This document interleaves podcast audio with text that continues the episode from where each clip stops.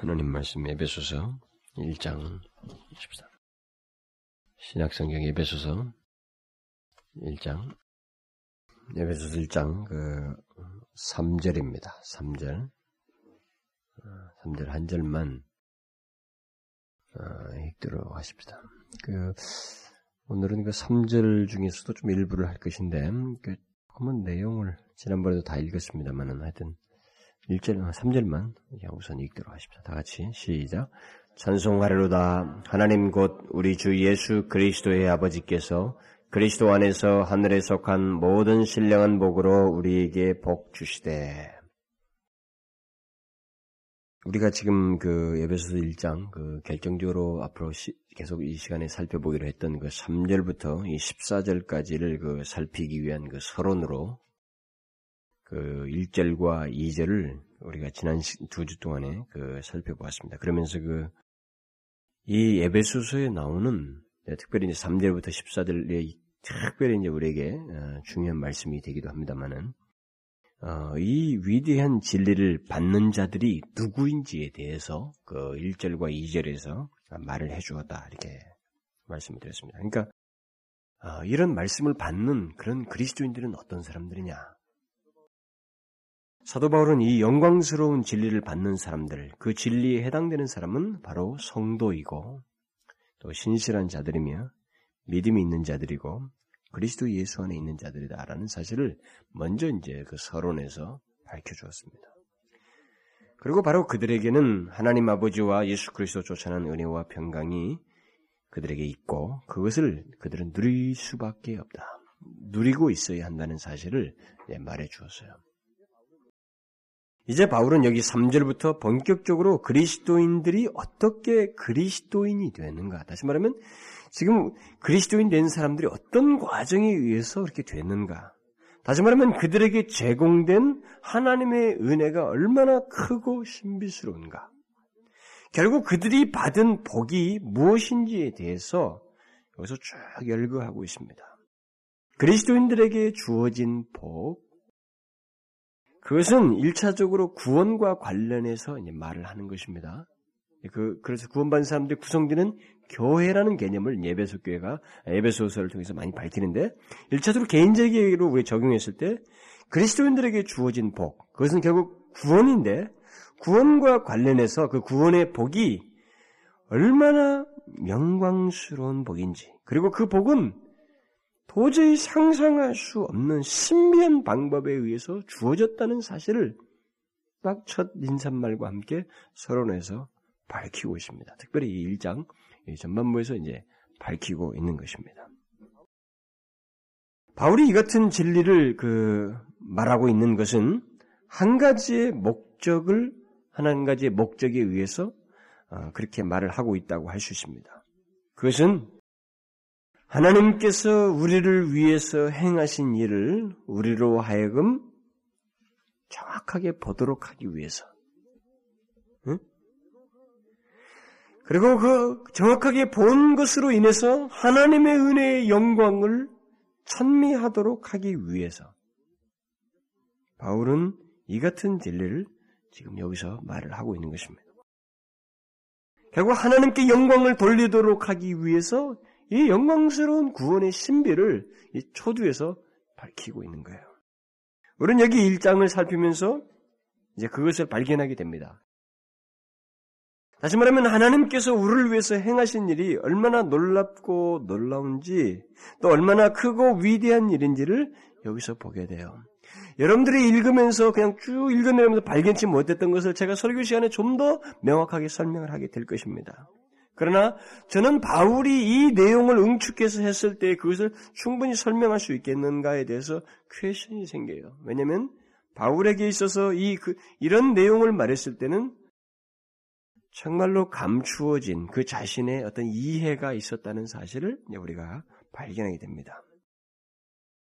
결국 우리는 여기서 이와 같은 구원의 신비스러운 진리를 말하는 이 실제 내용에 대한 깨달음과 확신으로 인해서 하나님의 이름을 찬송하게 되고 그의 영광을 위해서 살고자 하는 확실한 결론에 이르지 않을 수가 없다는 것입니다. 없어요. 그걸 제가 좀 이따 얘기를 하겠습니다. 이 진리를 알게 되면, 이 구원의 신비를 알게 되면, 구원이 어떻게 주어졌는지를 알게 되면 우리는 가만히 있을 수가 없다는 것입니다. 1차적으로는 이 서두에서 1장에서 밝히는 것은 하나님을 영화롭게 하고 아니면 영광을 돌리고 찬미하는 것을 말하고 있습니다. 그러나 이 에베소서의 뒷부분에 가면 4장, 5장, 6장에 가보면 거룩하게 살 수밖에 없다는 거야. 살 수밖에 없다는 거죠. 그 모든 내용의 원천을 지금 이 여기서 초두에서 밝혀주고 있는 것입니다. 여기 1장 3절에서부터 14절에 그 언급되어 있는 이 진리들은 마치 하나의 조그마한 캡슐에다가 최고의 진리들을 다 집어넣은 것과 같습니다. 마치 응축된 진리를 응축적으로 모아놓은 것 같은 인상이 이 3절부터 14절에 나와 있어요. 실제적으로 여기 3절부터 14절을 기록한 이 헬라어의 원문을 보게 되면 아주 놀라운 사실이 한 가지 발견됩니다. 그것은 우리가 지금 이 3절부터 14절 사이는 이렇게 우리가 편리하게 후대 사람들이 읽도록 해서 절로 이렇게 나누어져 있습니다만 3절, 4절, 5절 이렇게 해서 14절까지 나누어져 있지만 이 여기 3절부터 14절 사이 이 12절을 사도 바울은 사실상 하나의 문장으로 말하고 있습니다. 그러니까 복문 처리하고 있습니다. 다시 말하면 3절부터 14절에 마침표가 없이 문장을 계속 연결해서 막 쏟아놓은 거예요. 지금 사도 바울이. 막 쏟아놓은 겁니다. 그걸 우리가 먼저 알 필요가 있어요. 만일 이 서신의 내용을 말로 자기가 말로 하고 어떤 필사자가 물론 감옥에 갇혔을 때니까 누가 필사자가 대필자들 종종 있었단 말이에요.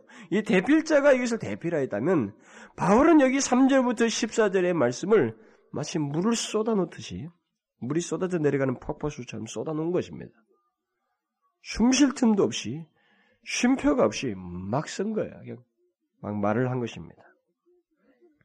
그것을 이제 어떤 식으로 묘사가 됐는가 하나도 그 막힘이 없이 한 문장으로 싹 이런 귀한 진리를 쏟아놓았던 이 사람이 도대체 어떻게 해서 이런 진리를 이렇게 지금 처음부터 서술을 하고 있는가라는 것을 우리는 3절에 있는 찬송하리로다 라는 말로부터 우리가 금방 무엇인가를 느낄 수 있어요. 예견할 수 있습니다.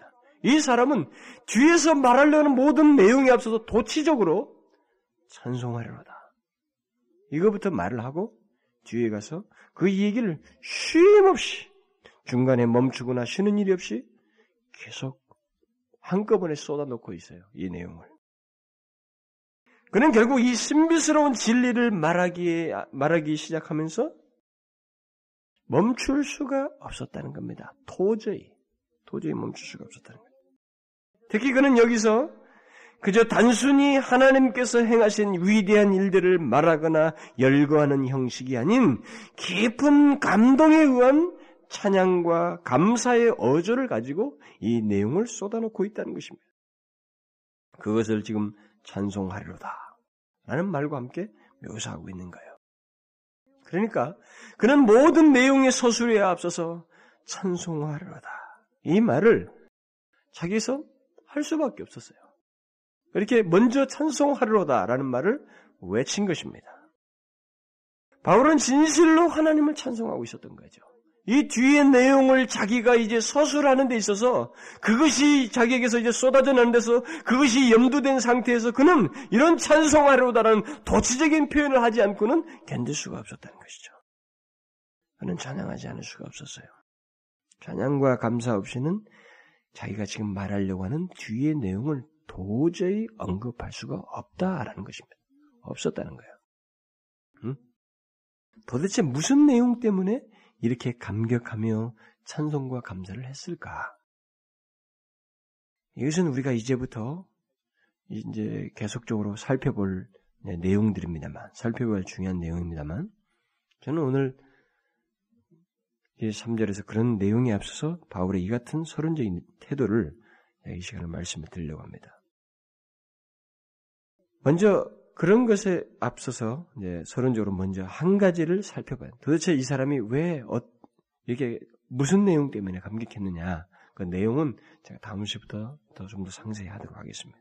그러나 그에 앞서서 이 시간에 먼저 살펴봐야 될 것은 바울이 하나님께 찬양하지 않고는 자신이 뒤에서 말하는 하나님의 구원의 역사를 말할 수가 없었다고 하는 이런 사실과 상태입니다.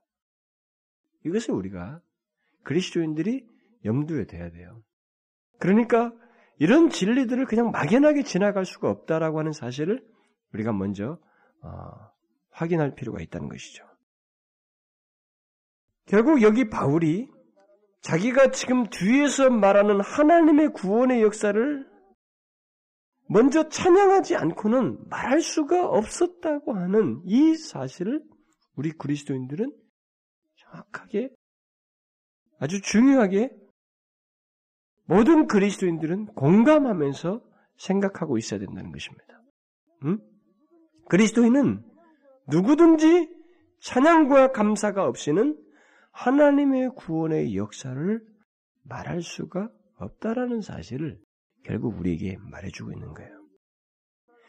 바울이 뒤에서 말할 하나님의 구원의 역사를, 그 뒤에서 말할 영광스러운 진리를, 자기는 하나님께 대한 찬양의 마음을 이것이 그저 감출 수 없이 터뜨리지 아니하고는 말할 수 없다라고 하는 이 사실은 동일하게 그가 말하려는 내용이 누구에게도 동일하게 해당된다면, 이 내용이 똑같이 적용되는 그리스도인이라면 그도 또한 동일한 맥락에 서 있어야만 한다라는 것입니다.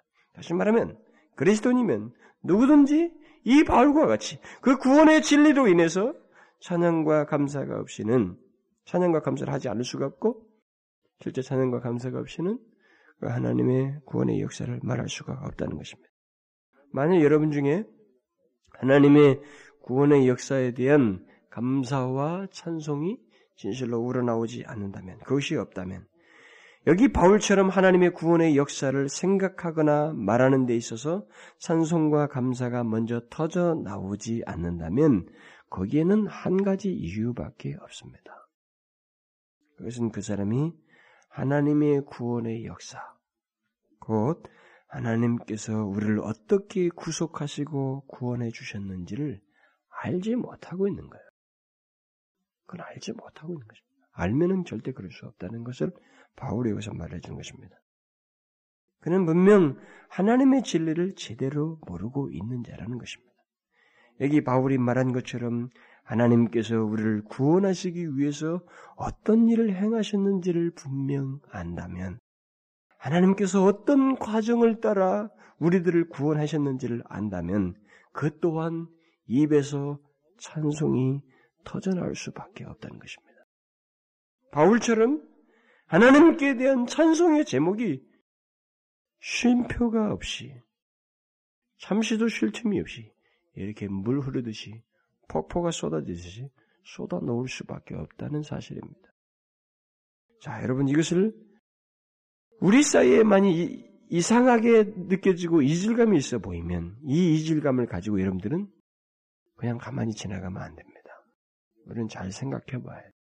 왜 이 구원의 비밀이 바울에게 있어서, 그 예수를 만난 동일한 또 다른 한 사람, 오히려 적대자였던 그 사람에게 이 비밀이 찬송을 하지 않고는, 하나님께 그 찬송코자 하는 열망과 마음의 쏟아놓음이 없이는 말을 할 수가 없었는가? 우리도 그가 믿는 하나님 그 그리스도를 동일하게 믿습니다. 그런데 만일 왜 우리에게는 그와 같은 모습이 없는가? 만일 없다면 말이죠. 이런 것을 우리는 이 본문을 대하면서 조심스럽게 우리에게 비추어서 살펴봐야 된다는 거죠. 여기서 살피지 않게 되면, 오늘 제가 오전에도 조금 말씀을 드렸습니다만은, 우리 그리스도인들이 하나님을 너무 잘못 믿거나 너무 일부를 가지고 믿는 거예요. 하나님을 믿는 데 있어서 그 무궁한 것에 대해서 너무 일부를 보고 있는 것입니다. 우리 일부에 취해 있다는 거죠. 아주 일부만을 맛보고 있다는 사실밖에 안 됩니다. 그러거나 또 너무 하나님의 진리를 모르거나 그런 거예요. 결국 하나님의 구원의 은혜를 입은 사람이라면, 예수 그리스도를 통한 구속의 은혜를 입은 사람이라면, 이 말은 여기 1장 1절대로 성도요, 신실한 자요, 그리스도 안에 있는 자라면, 그는 자신을 구원하신 하나님의 위대하신 사역으로 인해서 감사와 찬송이 이렇게 우러나올 수밖에 없다는 거죠. 우러나올 수밖에 없다는 거예요. 바로 그런 이유 때문에 하나님을 찬양하고 감사하는 것은 그리스도인들에게 있는 피할 수 없는 특징이에요. 피할 수 없는 특징입니다. 그리스도인에게 감사와 찬양이 없다는 것은 있을 수가 없습니다. 만일 어떤 그리스도인에게 감사와 찬양이 없다면, 물론 여기서 말하는, 제가 자꾸 말하는 찬양은 그저 곡조가 있는 찬송을 하는 것만을 말하지 않습니다. 지금 바울은 곡조를 붙이고 있지 않습니다. 이게 지금 무엇인가 하나님에 대한 그런 쏟아지는 자기의 심정을, 그 내용, 진리들을 쏟아놓고 있는 것입니다. 그러니까 그는 실제로 하나님을 마음으로부터 높이며 감사하는 마음과 실제 그 삶의 현장에서 이렇게 하고 있는 것입니다. 바로 그런 감사와 찬양이 없다면 그 사람은 하나님의 구원의 역사에 대한 하나님의 진리를 너무 모르기 때문이고, 그뿐만 아니라 어쩌면 말이죠, 하나님의 구속의 은혜를 얻지 못한 사람일 수도 있어요. 얻지 못하기 때문에 모르는 겁니다. 그걸 알면은 그럴 수가 없다는 것이죠. 그러나 만일 그리스도인이면서 바울과 같이 찬양과 감사를 터뜨리지 못한다면 그는 분명 하나님의 구원의 진리에 대한 지식이 없어서 그렇다라고 말할 수 있을 것입니다. 그런 의미에서 여러분들은 최소한 여기 3절부터 14절의 이 진리를 깨우치고 이 설교 시간을 통해서 계속 더 풍성하게 여러분들이 미미하게 깨달았던 것을 더 풍성하게 깨닫게 하는 시간이 되겠습니다만, 이것을 통해서 여러분들은 이 사도 바울과 같은 그런 진리 이해로 말미암아, 또 사실 이해로 말미암아 하나님을 향해서 쏟아넣는 여러분들의 일생 동안의 신앙의 큰 기초로 삼아야 된다는 거예요. 이 진리를, 사실 이 진리를 다른 어디 성경에서 찾을 수가 없습니다. 이렇게 응축되어 있는 진리를 찾을 수가 없어요. 구원의 신비에 대한 말을 한 것은, 사람들은 구원에 대한, 하나님의 구원에 대한, 구원의 진리에 대한 지식이 없어서 굉장히 교회를 다니지만 무기력하게 다닙니다. 이것은 그들이 실제로 그리스도인이면서 그렇다고 할 때는 그 사람들에게는 이 구원의 진리를 너무 몰라서 그래요. 너무 몰라서 그렇습니다. 여기 바울과 같이 하나님께서 어떻게 구원하셨는지를 알기만 한다면 그 사람은 바울이 감격하며 찬양의 심정을 터뜨렸던 것처럼 쏟아놓게 되는 거죠. 응? 쉼표도 할 수 없을 정도로, 그냥 중간에 멈출 수도 없을 정도로 무엇을 감사해야 되는지, 무엇을 말해야 하는지 그게 거침이 없이 쏟아져 나올 수 있는 그런 심정이요, 하나님 앞에서의 태도를 가질 수 있다는 것입니다. 가져야만 하고 말이죠. 그러면 왜 그렇게 찬양할 수밖에 없었다는 것인가? 저는 이 3절을 가지고만 조금만 얘기하겠습니다. 오늘은 제가 얼마나 토요일날 제가 시간을 많이 뺏겼는지, 토요일날 시간을 많이 뺏겼어요. 그래서 이만큼 이만큼 순서를 짜서 여기까지 가야 되는데, 이 본문을 가지고 어떻게 설교하겠다고 하는 이 구조가 만들어졌는데 그 구조를 4분의 1 하고 딱 나니까 오늘 아침이에요. 그러니까 여기 제가 10시 40분에 나왔으니까 10시 40분까지 거기서 스톱했어요. 그래서 더 풍성히 하고 싶어도 좀 못하는 겁니다. 그래서 제가 오늘 이 3절에서 왜 그렇게 찬양할 수밖에 없다고 했는지 한 가지 단순한 사실만 오늘 제가 말씀을 드리려고 하는 거예요. 그 바울이 찬송할 수밖에 없다고 하는 이유를 4절부터 14절까지 얘기를 구체적으로 하는데 3절에서 그것을 좀 요약형으로 말을 해주고 있습니다. 찬송하려다 하나님 곧 우리 주 예수 그리스도의 아버지께서 그리스도 안에서 하늘에 속한 모든 신령한 복으로 복 주시되 그랬어요. 이 3절은 먼저 왜 그렇게 찬양할 수밖에 없는지에 대해서 이 4절부터 14절까지 말한 것에 대한 요약으로 두 가지를 요약해주고 있습니다. 하나는 우리에게 복을 주셨다는 것, 그것을 지금 뒤에서 복이 무엇인지 쭉 얘기하는데 복을 주셨다는 사실로 요약하고 있습니다. 4절부터 14절에 보면 여기에 지금 복이 무엇인지, 이 복의, 이 구원의 축복에 대해서 상세하게 설명을 해요. 복을 주셨다는 사실. 그리고 또 다른 하나 사실을 이 3절에서 말하고 그것을 4절 이하에서 확장하는데 그 뭐냐면 그 복을 주시되 그 복을 성부, 성자, 성령, 삼위 하나님께서 함께 연합하여서 주셨다는 사실입니다. 3절에 지금 삼위가 나와요, 결국.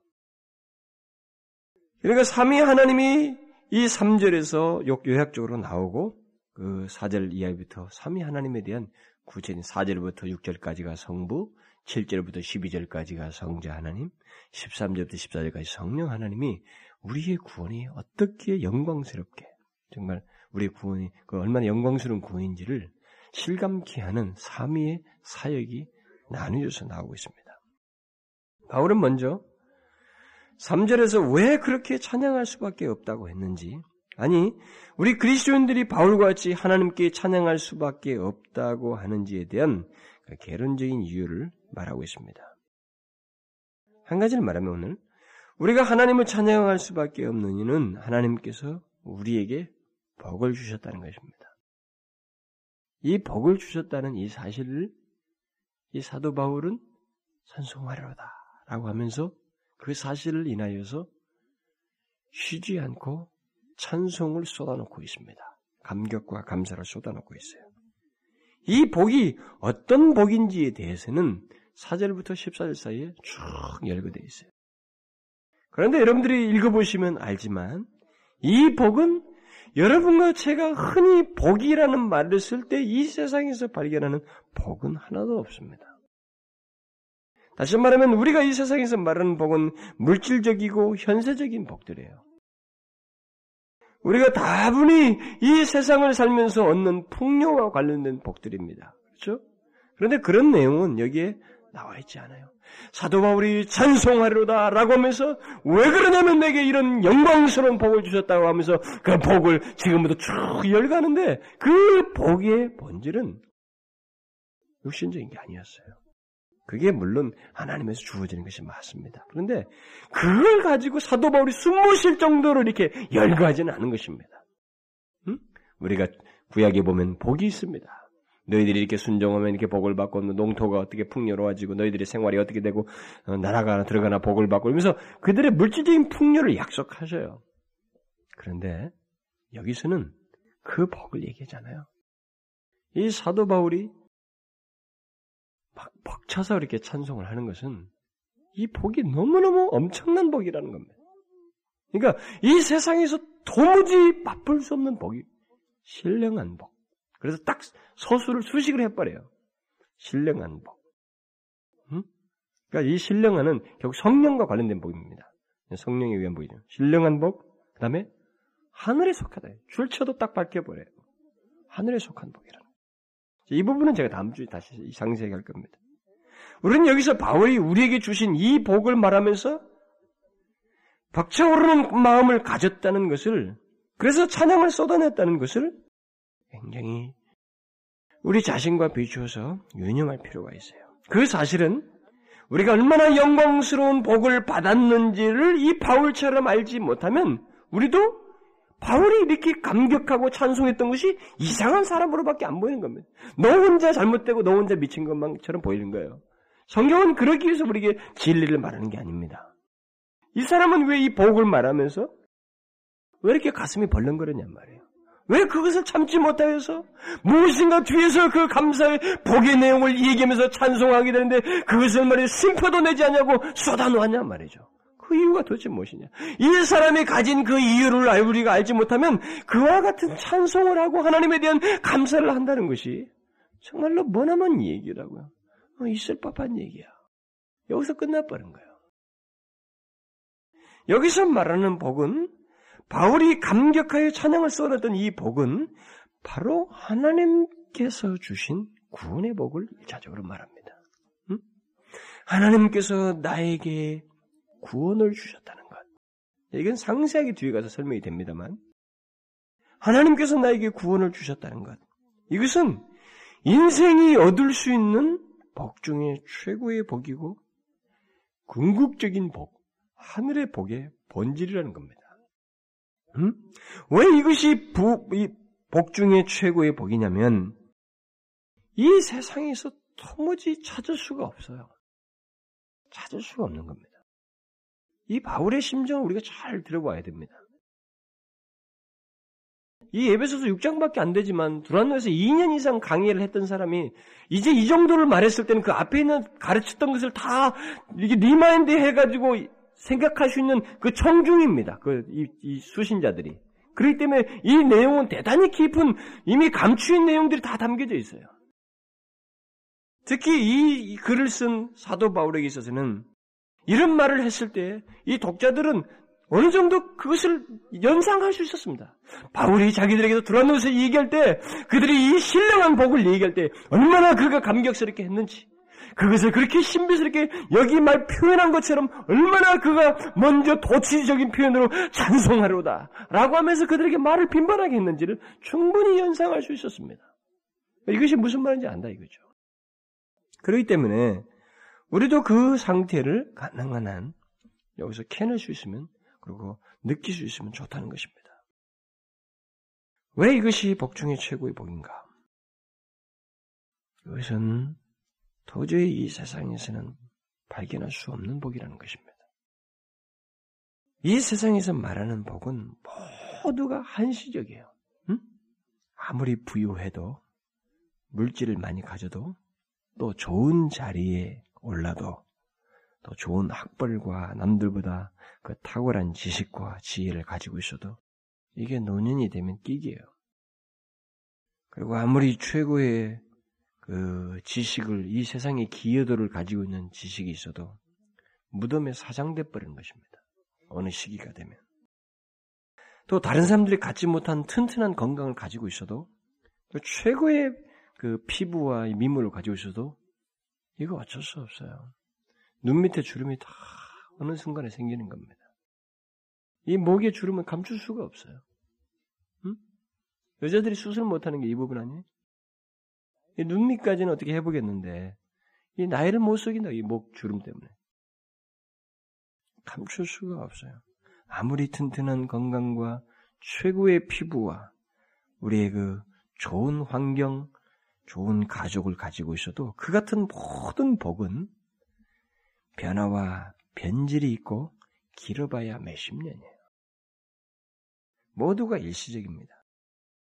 그리고 그 모든 것은 이 땅으로부터 얻는 거예요. 응? 이 땅이 독특성이 없는 것입니다. 누구나 다 얻는 것의 한 부분인 거예요. 그러나 구원, 왜 그것이 복 중에 최고의 복인가? 왜 이렇게 바울이 흥분하고 있는가? 왜 그는 찬송과 감사를 터뜨리는가? 그것은 이 구원의 복이 먼저 출처가 이 세상이 아니라는 것입니다. 그것은 하늘로부터 왔다는 겁니다. 하늘로부터 온 것이라는 겁니다. A라는 사람이 이 세상에 지나는 A라는 사람이 그 자기에게 주어진 복이 이 구원의 복이 이 지상으로부터 온 게 아니고 하늘로부터 왔다는 거죠. 이 세상에서는 도저히 얻을 수 없는 것을 그 사람이 얻게 되었다는 것입니다. 노력해서 얻을 수 있는 것도 아니고 우리의 재능과 능력을 얻을 수 있는 것도 아닌 순수하게 하늘로부터 와서 그걸 가지고 다시 하늘로 가는 거예요. 이 구원의 복이라는 게. 이것은 하늘에 계신 하나님으로부터 오는 것이고 또 이 세상과는 다르게 영원한 것입니다. 한번 구원의 복이 주어지면 가지고 가는 거야. 영원에까지 이 시간세계를 넘어서서 영원히 갖게 되는 것입니다. 바울은 이와 같은 구원의 비밀들, 이 진리들이 자기의 무엇인가 말을 하려고 할 때 분명히 압도되었어요. 여러분들이 이 3절부터 이 14절을 구조적으로 쫙 읽어보면 그걸 금방 느낄 수 있습니다. 저는 언젠가 이것을 써봤어요. 글씨로. 그래서 성부 하나님 따로 쓰고 성자 하나님 성령 따로 쓰고 거기에 든 단어, 동사 따로 분리하고 명사 다 분리해봤어요. 이건 엄청난 내용입니다. 나는 바울이 이 구원의 신비를 여기다 이렇게 응축적으로 말한 것이 정말 신비로워요. 그런데 더 놀라운 것은 이게 쉼표 없이 한 번에 쏟아놓았다는 사실이, 그런 감격과 찬성의 마음에 의해서 쏟아놓았다는 것이 놀라운 거예요. 근데 그 이유가 있다 이 말입니다. 그 이유를 우리가 이제 쭉 살펴보게 되는데, 그 이유는 무엇보다도 이 복이 이 세상에 없다는 거예요. 자기가 얻은 복이. 그건 하늘에 계신 하나님으로부터 온 복이고 다시 하늘로 이어지는 영원한 복이라는 것입니다. 이 복 때문에 찬송하리로다. 말하는 거예요. 이 복이 어떤 성질의 것인지를 자세히 알고 싶으면 여러분들이 4절부터 14절을 좀 더 면밀하게 한번 살펴보면 알 수 있어요. 이 복은 제가 이제 간단하게 한두 가지만 말하겠습니다만, 이 복은 갑자기 만들어진 게 아닙니다. 갑자기 주어진 게 아니에요. 몇십 년 만에 얻어진 게 아닙니다. 어떤 그리스도인에게 주어진 이 복, 구원의 복은 몇십 년 만에 생성된 게 아닙니다. 이병철 씨가 돈 버는 것은 6.25 이후부터 시작돼서 그 지금 아들이 이렇게 지금 부를 가지고 있는 것이, 그걸 굳이 복이라고 우리가 세상에서 말을 하는데, 그런 복을 받았다고 하지만 그가 얻은 복이란 결국 몇십 년 만에 형성된 겁니다. 그리고 그것이 그렇게 계속되느냐는 것은 또 다른 문제예요. 옛날에 국제그룹이 무너진 걸 보면 그 제발 몇 10대 그룹 멋지고 들어가도록 그렇게 무너지기도 하는 거죠. 그런데 여기서 말하는 복은 쉽게 만들어지고 몇십 년 만에 몇백 년 만에 만들어진 게 아니고, 성경에서 말하는 복은 철저하게 계획된 것입니다. 이것은 그것도 하나님 자신에 의해서, 삼위 하나님에 의해서 계획된 것에 의해서, 이 복은 그것도 성경에 기록된 대로 창세전에 하나님에 의해서 계획됐다고 그랬어요. 그러니까 우리는 바울이 여기서 그것을 설명하는 정도를 우리가 충분히 설명 못할 것 같아요. 나는 바울이 여기 이 이해를 창세전에 라고 했을 때 그가 가지고 있는 이해와 그 감동의 깊이를 충분히 설명할 수 없습니다만은, 그러나 이 복은 너무너무 장구한 세월, 우리가 지금 도대체 산술적으로 묘사할 수 없는 이 시간 세계에 사는 우리의 이 지각 능력으로 가지고는 상상할 수 없는 신비스러운 하나님의 계획이었다는 것입니다. 이 세상에 없고 하늘로부터 임한 것이되, 그것은 하나님이 창세전부터 계획한 것이라는 겁니다. 이걸 어찌 우리가 다 헤아릴 수 있겠어요? 계획된 것이에요. 그러니까 굳이 우리 시간 개념으로 말하면 수천 년에 걸친 계획을 넘어서는 것입니다. 이 세상에 어떤 일을 하나 계획해도 우리는 몇십 년, 몇백 년 못합니다. 기껏해봐 계획이 가봐야 우리 인간의 수명이 얼마 되지 않기 때문에 그것을 못 넘어서요. 그런데 우리에게 주어진 하나님의 복, 그 복은 엄청난 세월을 지나는 하나님에 의해서 창세전에 계획된 것이라는 거예요. 이것이 바울로 하여금 이런 단어 하나하나 그냥 던지면서 그런 것을 묘사하면서 사도 바울이 쏟아놓는 거예요. 찬송을 한다. 감격한 겁니다. 그뿐이에요. 제가 뒤에서 다 나중에 설명하기 때문에 그냥 건너뛰는 겁니다.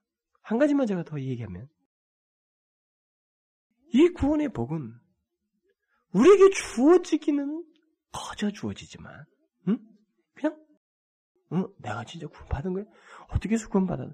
이것에 대해서 내가 정말 어떻게 헤아릴 수도 없고, 어떻게 내가 그것을 대가도 지불하지 않은 어떤 거저 받은 것이기 때문에, 우리가 그것을 아주 소홀하게 사람들이 생각할 뿐이지, 일단 우리에게 거저 주어진 이 복은 사실상은 너무너무 귀한 비용이 지불됐습니다. 바울이 왜 찬송하리로다 이렇게 말했냐면, 이 복이 그렇게 초월적인 그 복이 우리에게 임했다는 것도 되겠지만 이 현실 속에서 나에게 그런 복을 주시기 위해서 너무나 값비싼 비용이 지불되었다는 것입니다. 응? 그것은 상상을 초월할 수 없는 비용이에요. 우리 집을 팔아서 얻게 되는 복이 아니고, 응? 민족 열사들이 민족을 살리기 손가락 잘라가지고 얻게 된 그런 비용이 아니고, 이 복은 또 누군가 우리 가족 중에 한 사람이 대신 죽어줘서 얻게 되는 복이 아니고, 이 복은 하나님 자신이 죽으시는 대가를 지불하고 주어진 복이에요. 응? 왜 바울이 그렇게 미쳤을까요? 응? 바울아, 네가 미쳤도다. 왜 그랬을까? 잘 한번 생각해봐. 왜 지금까지 인류 역사는 그렇게도 많은 사람들이 왜 그렇게 미쳤을까요? 그들이 왜 그렇게 예수를 목숨을 던지면서까지 믿고 그분에 대한 신뢰와 오히려 찬송을 그 화형당하는 장소에서까지도 왜 하게 됐을까? 응? 그것은 여기서 지금 바울이 말하는 것처럼 이러한 이유 때문이에요. 찬송하리로다. 그것은 내게 해주신 복이 너무나 값비싼 비용이 지불된 채 내게는 거저 주어졌기 때문에, 값없이 그냥 은혜로 주어졌기 때문에 감출 수가 없는 거예요. 쏟아놓을 수밖에 없는 겁니다. 쉴 수가 없었습니다. 무엇을 말해도 그 영혼은 이 찬송과 감사에 대한 감격을 절제할 수가 없었어요. 그래서 이렇게 표현을 하고 있는 것입니다. 뭐예요? 하나님 자신이 죽으시는 비용을 지불하시면서 우리에게 주신 복이라 이 말이에요. 하나님이 죽으신다는 말이 말도 되지 않습니다. 응? 그렇지만 죄 없으신 하나님의 아들 예수 그리스도께서 실제로 이 땅에 오셔서 육신을 입고 십자가에서 죽음을 경험하심으로써 주신 복이다 이 말이에요. 이 복은 우리같이 죄로 물든 죄인들의 피에 의해서가 아니라 완전히 흠이 없으신 의로우신 예수 그리스도의 피가 지불됨으로써 주어진 복이다 이 말이에요. 바울이 찬송하리로다. 하나님 우리 주 곧 우리 주 예수 그리스도의 아버지께서 그리스도 안에서 하늘에 속한 신령한 복을 우리에게 복 주시되라고 하면서 찬송의 흥분을 감추지 못한 이유는 바로 이와 같은 값비싼 비용이 지불되었기 때문에 그렇습니다. 응? 그렇게 이런 값비싼 비용을 지불하시면서까지 썩어질 우리 자신을 위해서, 응? 나 같은 인간을 위해서 구원을 해주셨다. 죄를 없이 하시는 일을 해주셨다. 이것은 우리가 충분히 이해할 수는 없어도 만일 그것이 나에게 조금이라도 선명하게 깨닫게만 되면 누구든지 가만히 있지 못합니다. 저는 확신해요. 우리가 그리스도께서 나 같은 사람을 위해서 기꺼이 죽으시는 비용을 지불하셨다는 이 평범한 말이 지식의 차원을 넘어서서 그것이 조금만이라도 선명하게 누군가에게 깨우쳐지고 그것이 확신 있게 다가왔을 때는 그 사람은 가만히 있을 수 없습니다. 나의 영혼은 뒤범벅이 되게 돼 있어요. 눈물과 콧물과 내 자신이 가늠할 수가 없는 거예요. 오히려 더 추한 모습만 보이고 그런 데 비해서 주의 은혜는 너무도 무궁한 것 같고, 그래서 우리는 사도 바울처럼 이렇게 찬송과 감사를 하지 않을 수가 없게 되는 것입니다. 피할 수 없어요. 반드시 그런 일이 생깁니다. 여러분들이 교회사를 보면 알아요. 교회에서 나타나는 많은 위인들을 보시면 그들은 예수를 만나면서 아주 심플한 사실이 그리스도께서 나를 위해서 죽으셨다고 하는 이 심플한 사실을 그가 어느 정도의 정도에서 깨우침이 있었는지 모르지만 각각 다 다른데 그 깨우침의 선명함 조금이 그 사람으로 하여금 일생을 바꿔버린 거예요. 무너지게 하고 인생을 터닝해서 예수 그리스도에서 기꺼이 살게 하고 심지어 순교까지 당하는 거예요. 사도 바울은 그것을 지금 말하고 있습니다. 복! 우리에게 복을 주셨다.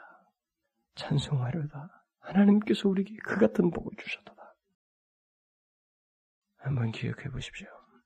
우리를 위해서 하나님께서 창세전에 구원을 계획하셨다는 것. 그리고 그 계획을 실제로 역사 속에서 실행하셨다는 것. 예수 그리스도를 죽게 하심으로 인해서 마침내 그런데 그 복이 내게 임했다는 것. 한번 생각해 보십시오. 지난날의 인류 역사를 볼 때 우리가 그리스도를 믿은 그 시점은 사실상 그냥 한 점에 불과합니다. 인류 역사를 쭉 놓고 보면 여러분과 제가 어떤 시대에 태어나서 그때 어느 시점에서 예수를 믿게 된 것은 그 시간대는 정말 한 점과 같은 시간대예요. 그리고 우리가 거하고 있는 이 어디에서 어느 때에 살다가 주님을 만나고 이게 구원을 받게 됐느냐는 걸 생각해 보면 이것은 정말 미스테리 중에 미스테리예요. 응?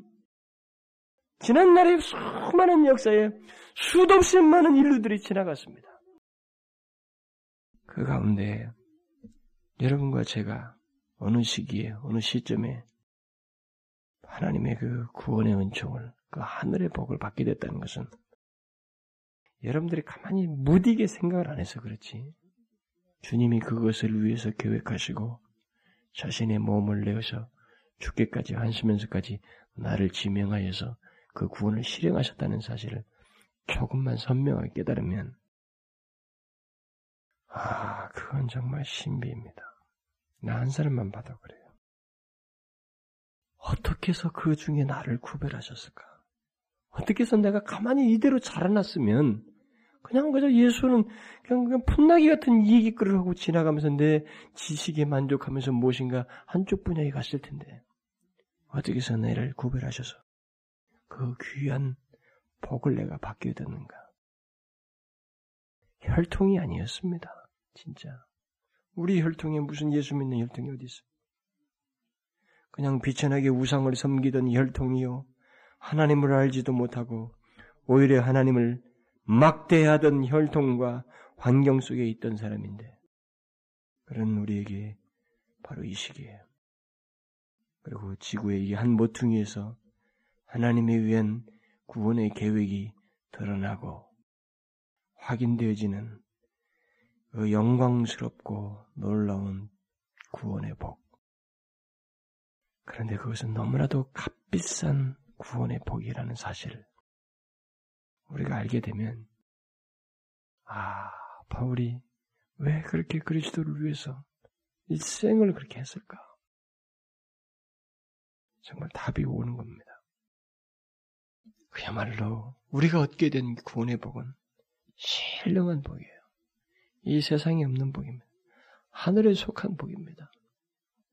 이것을 과소하게 대한다는 것, 이걸 소홀히 하게 대한다는 것은 정말로 배은망덕한 거예요. 응? 정말로 이 값비싼 비용을 지불하면서 하나님의 그 무궁한 계획에 의해서 주신 하나님의 하늘에 속한 하늘로부터 온 복을 너무 값싸게 취급하는 것이 되는 것입니다. 고작 해봐야 하루에 힘쓸 문제 때문에 그 복을 업신여기는 아주 어리석은 행동밖에 되지 않습니다. 우리가 이 복을 말할 때 우리의 가슴이 벌렁거리고 하나님 앞에서 나태한 내 자신을 경성하게 하고 또 죄짓던 자리에서 마음이 쭈삣해지고 막 그와 같은 태도가 보이는 것은 피할 수가 없어요.